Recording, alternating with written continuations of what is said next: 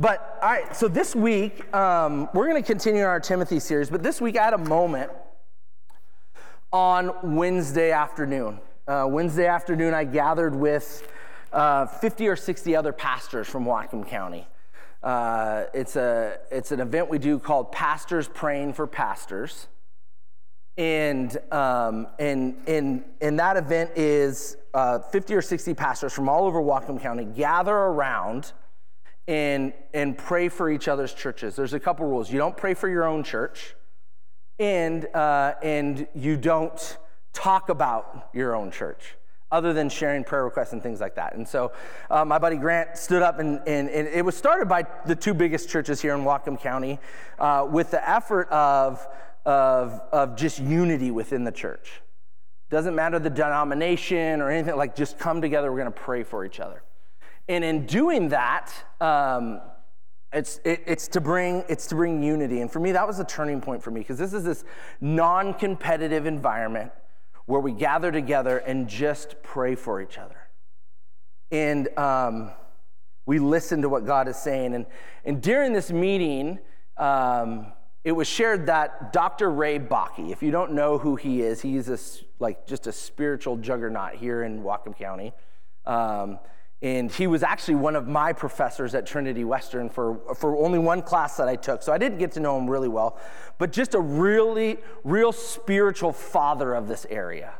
Uh, and always felt uh, Whatcom County and Bellingham specifically was where his roots were from, that he had passed away in the, in the, in the prior week. Um, and, uh, in, in, in, not only had he taught one of my classes at Trinity Western, but he also, uh, back in the day, he worked a lot with Billy Graham during Billy Graham's crusades and things like that. He worked with furthering the gospel here uh, in, uh, in this area, but as, as, well as the nation, and, and quite frankly, all over the world. Uh, and, and it got me thinking about all the people in my life that at different times in my walk had um, had really kind of laid the spiritual foundation, that had laid the spiritual groundwork for me to be uh, and understand God for who He was. And so uh, it caused me to think about a lot of the different professors I had over the years, or the different uh, men that came alongside me uh, early on in my walk, Jim Byrne, and then later on uh, Mason Rutledge, and like, and then later on Devin. And so all these people who had laid the kind of the foundational spiritual uh, way for me to uh, to just come into the Lord's presence. And so this morning, I want I want us to stop for a second. And I want you to think about in your life who was that for you? Who was it? And it might only be a couple years into your faith, and it might just be somebody who you still know, or, or it might be somebody who early on shared truth with you, shared who God was with you. And so I'm going to just pray. I'm going to just open this up real quick. And I know we don't do this a lot, but man, why not? I want you to just think of who that person might be and just simply, uh, but, but strong and faithful in saying their name, just their name, whether it's Josh or Brian or whoever it may be, just speak that name in truth of who might have laid the foundational uh, understanding of who God was in your life. Will you do that with me? You feel led? Lord, we thank you for those that have walked before us. I was reminded of Ray Bakke, Lord and for me, Devin. And Lord, so as we gather, will you bring those names to mind of those who have worked and laid the foundation for each one of us here, Lord? For those that online, you can just type the name in the comments. For those in the room, as you feel led, just call out the name of those spiritual people who the, the, the, the, the followers of Christ that have laid this groundwork for you.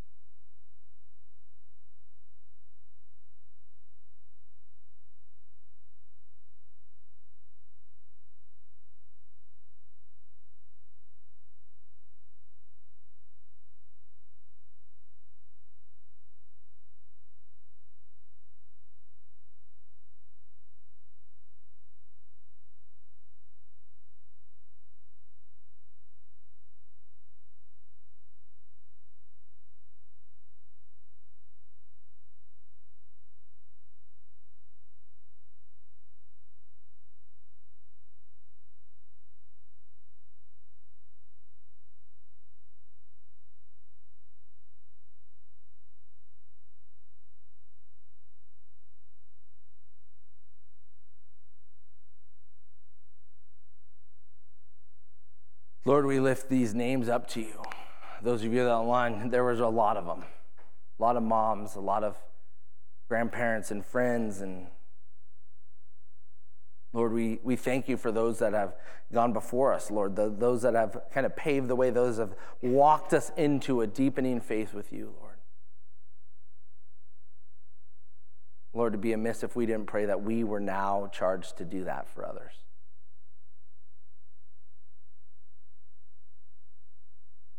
Lord, we praise you for the names of those that have trusted and put their faith in you that then bring others into your presence.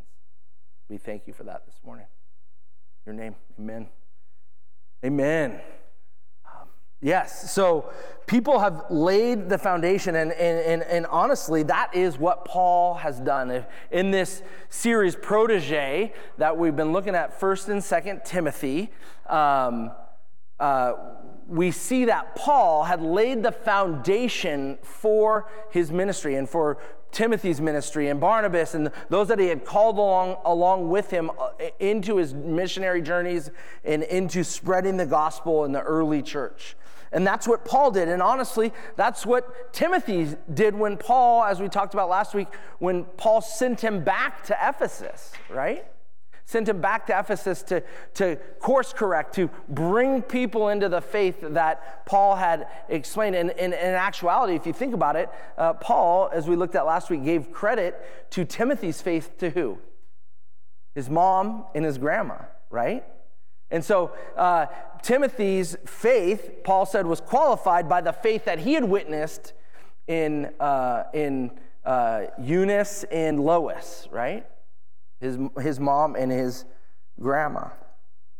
And Paul directly states this when he says, uh, And for this purpose, I was appointed a herald and an apostle, and I'm telling the truth. I'm not lying, and, uh, and a true faithful teacher of the Gentiles. And so Paul is saying here that he is one that was called to do this. If you don't know the word herald, the world and I and I and I had to look it up too because I was like, well, what does that mean? Is that like some authoritative figure? Is that is that like close to a disciple? Is that uh, you know what what might that be? Well, herald uh, a herald, as it's written in scriptures, uh, scriptures, kerugdos in Greek, and I only know that because I hit the little. Uh, speaker thing and it told me how to say it. Um, but it means proclaimer a proclaimer of the truth. And so the names that we had called out here in this room were those that have proclaimed truth to the point where we heard it and then took it in ourselves. And Paul says, I was appointed a herald, a proclaimer of the truth. And we start in on chapter 2, where we're going to start today with Paul again sending Timothy uh, a letter, sending him back to Ephesus where uh, the opposite of that had started to take place. We introduced it last week, but that there were, uh, there were false teachers teaching uh, non biblical or, or, or uh, things added to what would be the story and what would be what Christ, the way at that time, was, uh, came to proclaim and where there was this group of men who had begin, begun twisting the truth, who had begun changing the truth, had become uh, kind of even forming their own doctrine, which was a way of living, a, a way of life. Uh, you know, and we'll get into this later, but they were like, no, you can't eat meat. Nobody's going to eat meat. We, uh, no marriage. Marriage is bad. Uh, and, and distorting sexuality and what that was. And so all these things were happening at that time. These false teachers were coming, uh, were coming out. And that is, in a sense, what Paul was sending Timothy back to Ephesus to deal with. We looked at last week. 1 Timothy 1 4 through 5 says, They devoted themselves to myths and endless genealogies.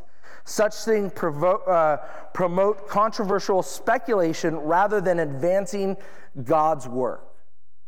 Work which is by faith.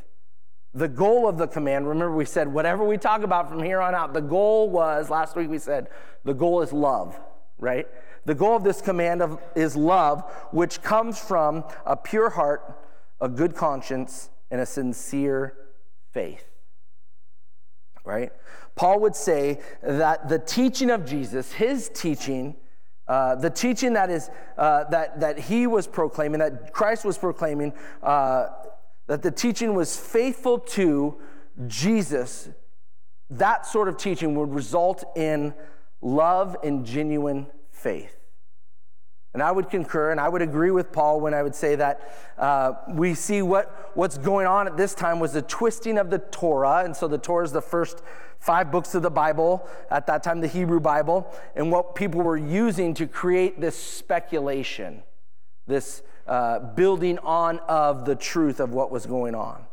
Uh, and what the truth of God's word, the Torah at that time, was created, was, was uh, originated to do, was to point back to the, um, it was to point back to uh, exposing the human condition, right?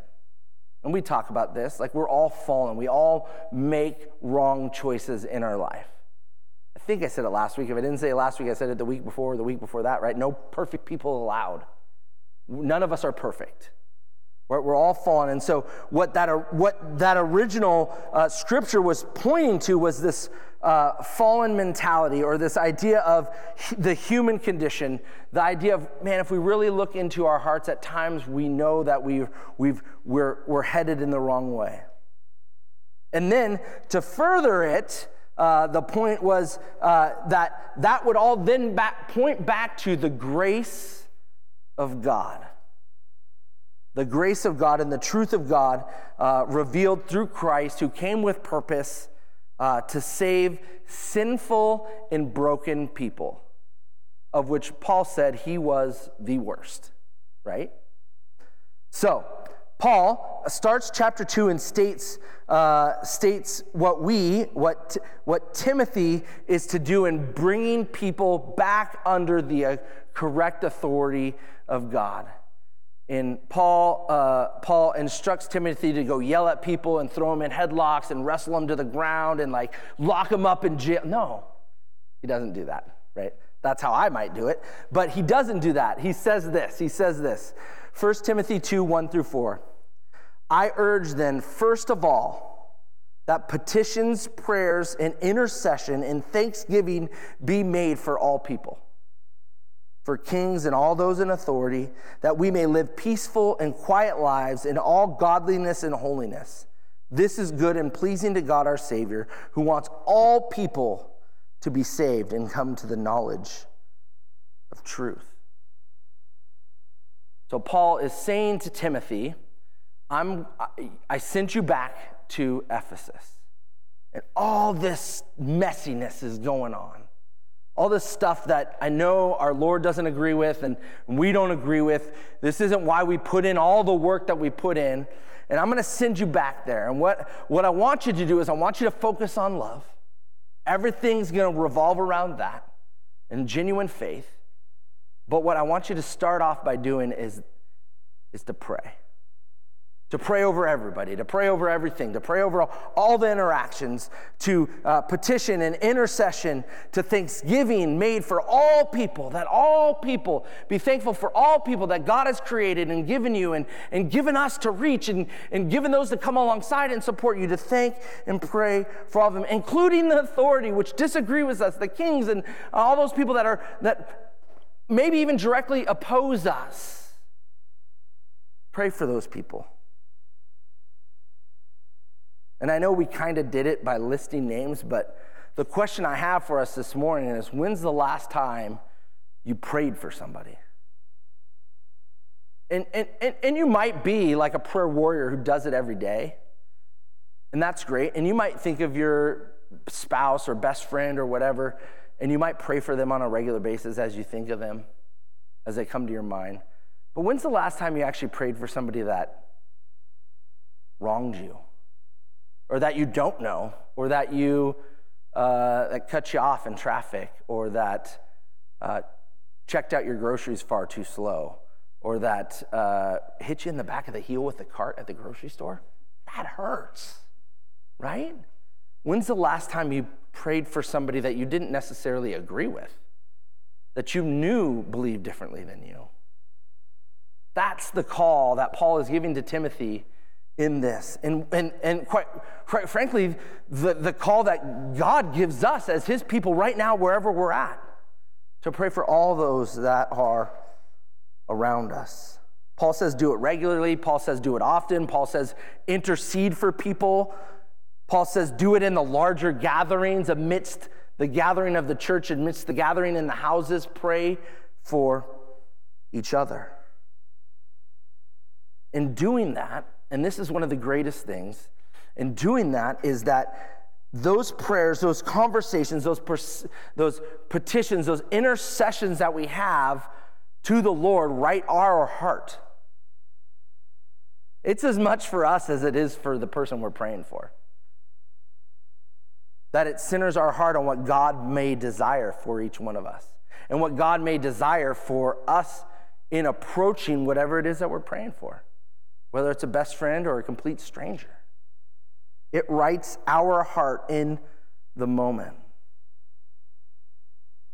Right, verse 3 says, This is good and pleasing to God our Savior, who wants all people to be saved and come to the knowledge of truth right it's centering on it's centering us on god who gave us jesus as the mediator to bring all people to him verse 5 for there is one god one mediator between god and mankind the man christ jesus who gave himself as a ransom for all people this has now been witnessed to at the proper time and so what paul is saying is that for what Christ did,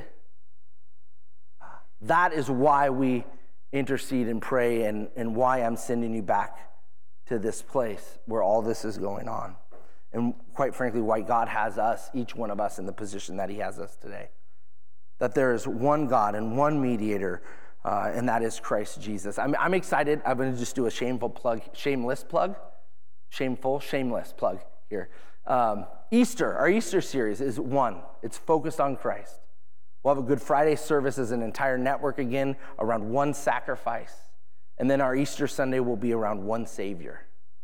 And we'll look at the supremacy of, of Christ, which is written all throughout Timothy and is actually the overarching idea of the entire Bible. Uh, so, now, uh, remembering the context in this is key as well, because Paul is now going to enter into the first hot button topic that is in the book of Timothy. Right? He's going to enter into, uh, and, and so the context in this is key that at this time there were false teachers that had arose, and from those teachers arose a group of women, and these women were trained under these false teachers, were not following the ways of Jesus and they were claiming to be teachers of the law. And he addresses this. The law is for those that are sinning, like in, in chapter one, we looked at it. But to be teachers of the law, God's law. And from that comes this section in scripture that I'm going to read today. Therefore, I want men everywhere to pray, lifting their holy hands without anger and disputing. I also want women to dress modestly with decency and propriety, adorning themselves not with elaborate hairstyles or gold and pearls, expensive clothes, but with good deeds appropriate for the women who profess worship to God. A woman should learn in quietness and full submission, and I do not permit women to teach or to assume authority over man. She must be quiet. Is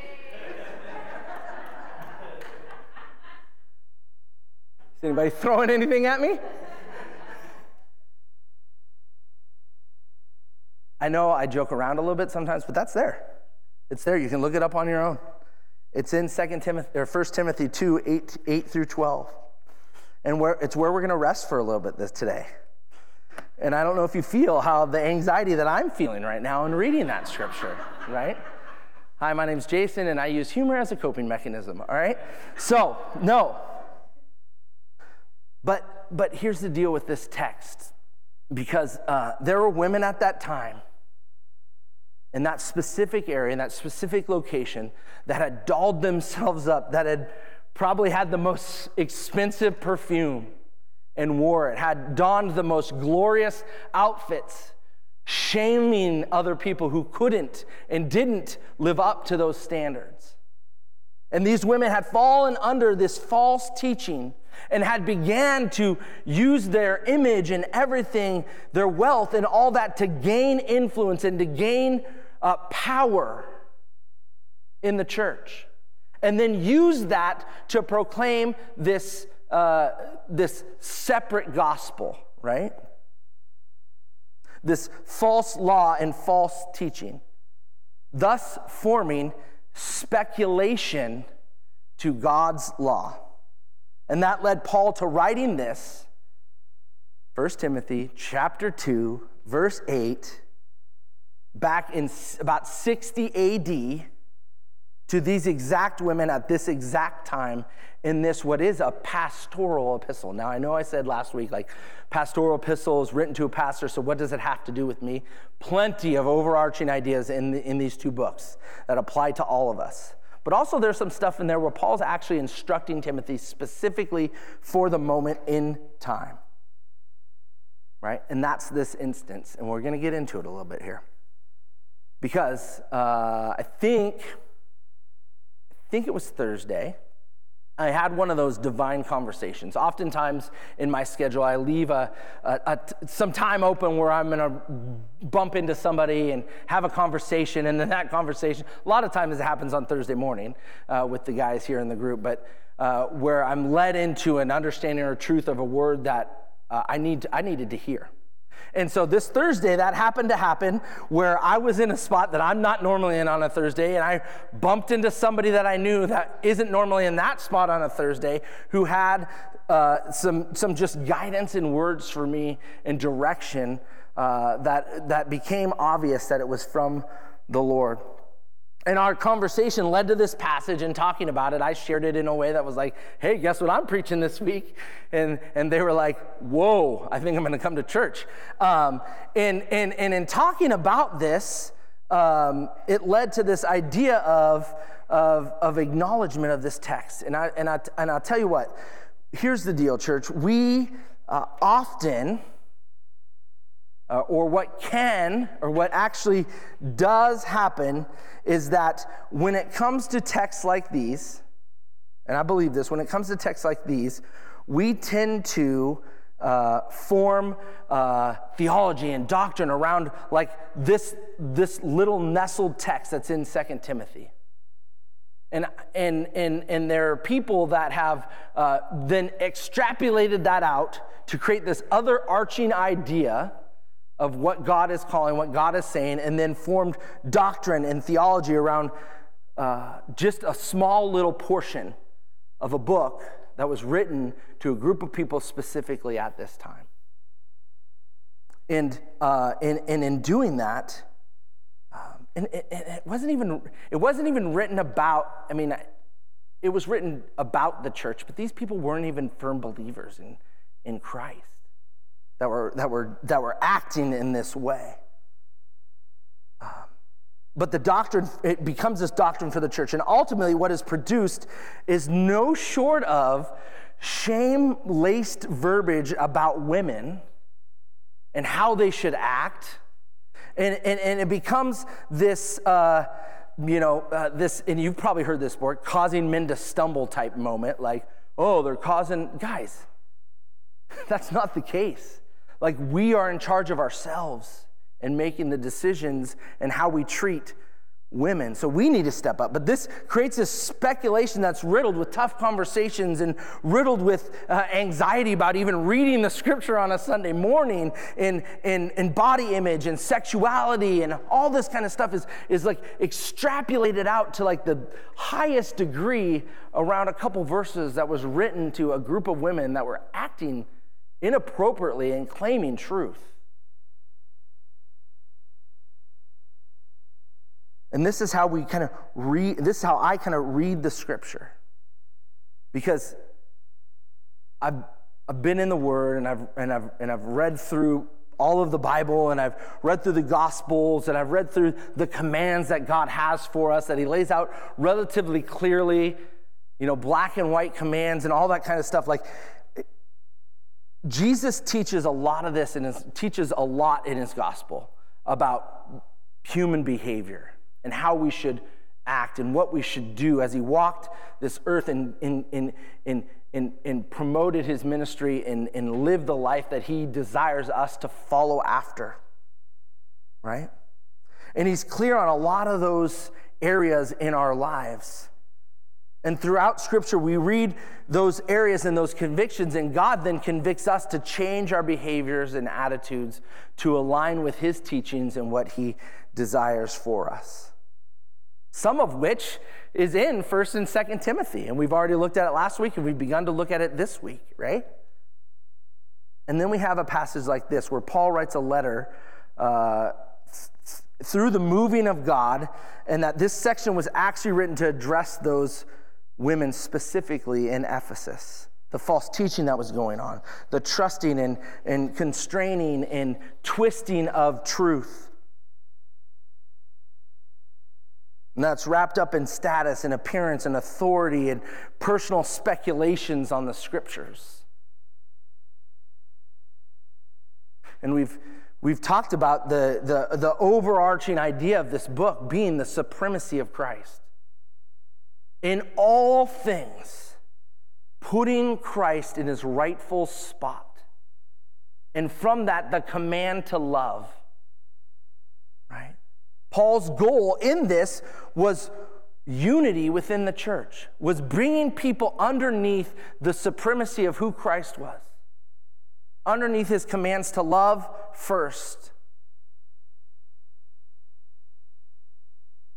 It, it was a lot like that goal on Wednesday afternoon when I prayed for, prayed with and for pastors all over Whatcom County that we'd be one church focused on one thing, and that be Christ. One life for all. And the Bible narrative is the same thing. It lines up with everything in Scripture, points back to our Savior, to Jesus. The kids are learning a lesson this week on Moses and some snake bites, and, and, and, and, and like that idea of pointing back to Jesus is even written in the smaller stories of the Old Testament. And it's written into the narratives of Jesus' teaching in the New Testament. And it's written in the letters that Paul wrote and others wrote to churches of that time, of which we can adapt even today. And if, if, if we even really think about it, we have to remember that Paul wrote in Galatians 2.28 that there's neither Jew nor Gentile, there's no slave nor or free, there is no male or female.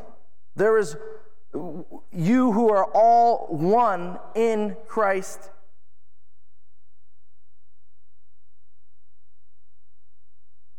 Eric, I think you got a phone call. Um, there's all one who is in Christ. And that reference and gives credit to Timothy's face. In Paul, it's the same thing. He gives his recognition of faith to Timothy's mom and grandma. Like, how amazing is that? That just scriptures before, Paul says, you know what qualifies you, Timothy? Your mom and your grandma's faith, the women in your life. And he goes on to write about more women in the faith that have advanced the church. Right? 1 Timothy 1 5, the command, the goal of this command is love, which is one from a pure heart and a good conscience and a sincere faith.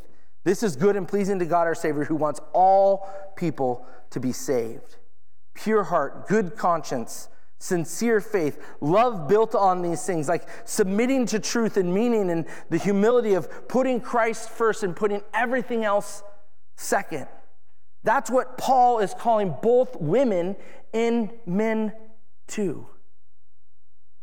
And that is why here at Christ the King Sudden Valley, we are blessed with the opportunity to have Amber share like she did two weeks ago and move you more than it seems like I can do on a Sunday morning, right? That we have women who are leading ministries and leading the charge. And then we have men alongside them that are doing the same thing. If you were a man in this room, you'd be lying if there wasn't a woman in your life that has taught you something. And the same thing goes the other way.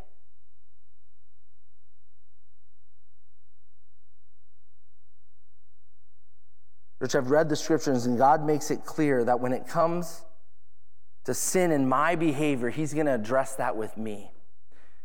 But what we often do is we speculate. We cast out uh, this truth and enforce it on others. How quick, and maybe it's just me, but how quick are you to take something that you're just nailing? Like, like God has convicted you, you've changed attitude, behavior, you've aligned yourself completely with God, and then you take and cast that on other people. When God hasn't even led them to that point yet. Right? Oftentimes we can do that when it comes to speculation of Scripture. And oftentimes those things that we think we're nailing, eh, we're actually, we're not, we're not in humility with those. We're not humble with those things. And God still has a lot of work to do in our lives. Church is an act of solidarity and, and, and unity. I want to acknowledge something today that we are in a unique spot in the history of our of church, not our church, but of church in general. One that is unlike any other, mainly because we've never been in 2022, but but unlike any other because uh, because what we are facing. And I'm not saying that it's harder than people what people have faced in the in the past or easier because of this or you know whatever. I'm just saying man, let's just acknowledge the difference in what we're facing culturally and what we're facing in our questioning and what people are questioning and what, what uh, culture is challenging us with. Whether you feel the pressure to conform or feel the pressure to, to press in and dig your heels in, like this is a unique spot for the church. Whether you feel life is closing in on you or, man, you've opened up the floodgates to allow God to move. We are all heralds, proclaimers of the truth. Right? Where are we being challenged? Where is truth being questioned? Where is it being twisted? I'm going to invite Price to come up here. Uh, Price is going to lead us in a song, and I'm going to come back up and I'm going to just close with a, a, a, quick word at the end. But Price is going to lead us in a song where we want to acknowledge, yes, who's laid the foundational work for us in the past. But we want to acknowledge that our speculation, our own power, our own ability to understand the truth is far short of allowing God to be a part of it. And this song is a journey of recognizing that I can't do it on my own but that I need God in the moment. And we need to recognize that wherever we're at, He is here with us, desiring to be with us. So, will you worship and will you praise and prayer this, lift this song up as a prayer to Him? Um, and I just wanted to share kind of a little like vulnerability moment right now. Um, in this like kind of season that we're in right now, season of COVID, and having it been going on for like three years now, I remember back in 2020, my birthday was March 12th, and I was actually able to get together with my parents and everyone and like go out to dinner. And little did I know, like three days later, everything would just kind of stop. Um, early on, it was really hard. None of us had ever been through anything like that before. And I just remember feeling hopeless, a little defeated, um, and turning to just distractions, movies, video games, FaceTiming with friends, just trying to figure it out on my own. And I feel like this song that we're going to be singing, it's called Here Again. And it just says, Can't go back to the beginning. I can't control what tomorrow will bring. But I know here in the middle is the place where you promised to be. And just knowing that even though I didn't turn to God immediately and ask Him for help, that He was always right there by my side with me, just letting you know, hey, I'm here. And like, even though it seems hopeless, seems just so just big right now, like, I got you. And just knowing that this moment for me, like, God, I'm not enough without you, and I need you to help me through this time. So uh, that's just kind of where my heart was with this song, and this just kind of explains that journey for myself. So.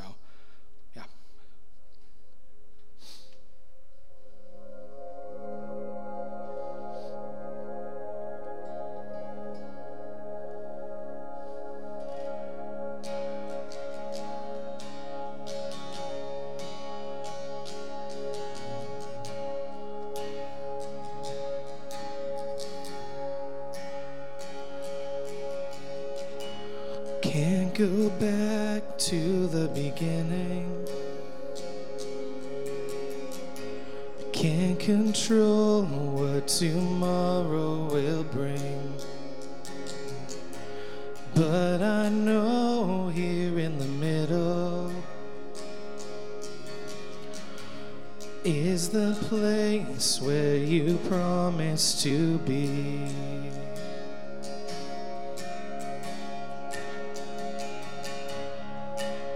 I'm not enough unless you come. Will you meet me here again?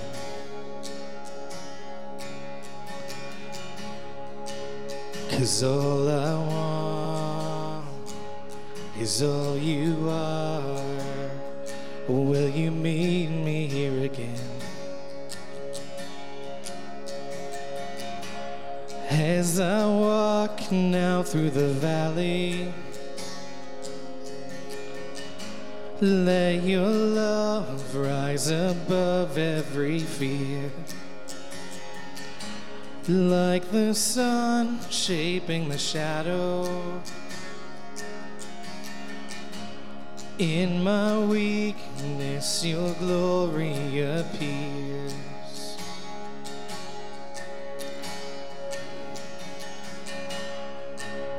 I'm not enough unless you come. Will you meet me here again?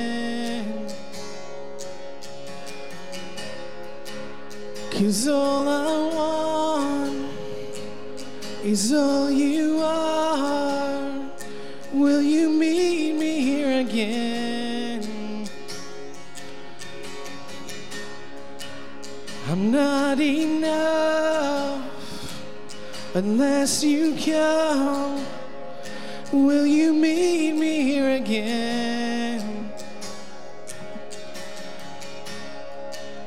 Cause all I want is all you are.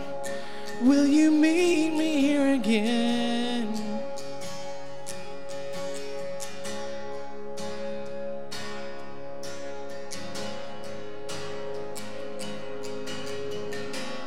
This bridge of this song, it just says, "Not for a minute was I forsaken. The Lord is in the Lord is in this place. The Lord is in this place." So I'm just sing that out. Not for a minute was I forsaken. The Lord is in this place. The Lord is in this place. Come, Holy Spirit, and dry bones awaken. The Lord is in this place. The Lord is in this place.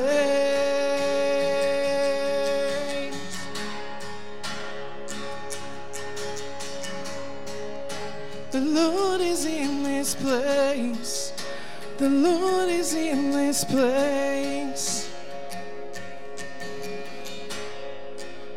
I'm not enough unless you come.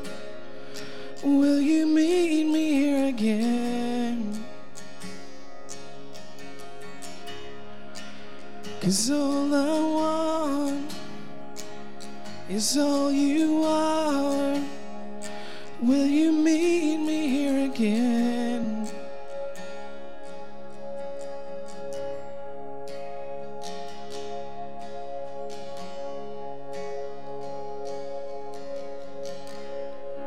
Want to invite the rest of the band to come forward again. You can be seated for a second, but uh, I want to close with this, church. If we can be honest, we can recognize what has brought us to this moment. People in your life that have influenced you, things you've wrestled God with, things you've brought into Him, things you've kept for yourself. All those are a part of this journey. But the same truth, the same truth that Paul wrote to Timothy in his letter to Ephesus when he was there, the same truth that guides and, and, and, and drove him to confront and right the, the, the misconceptions and speculation that was going on. The same truth that thousands upon thousands came to know the Lord. The same truth that, that, that ministered as Jesus walked the earth. The same truth that, uh, that, that is in the, the barn today and that is in our communities, that is in our hearts today. That same truth then is the same truth for us today. And, and, and our God, the God of that truth, the God that has written it on our hearts, that, have written, that has written it in the pages of our Bibles, that God desires for everyone to come to know him. And he actually desires us to be a part of that. That God wants new understanding for us, a new revelation on his relational calling on our hearts and in our lives. And he wants to move in new waves and new, new, new areas of your life. And he wants to relationally be at the center of everything for you. And so the band is going to lead us in these final two songs. And they're super fitting songs. They're songs of God uh, laying the, found work, the, the foundational work for us, but also building upon that. And so we want these last two songs to be a prayer for each one of us as God leads us into this advancing work, which is by faith.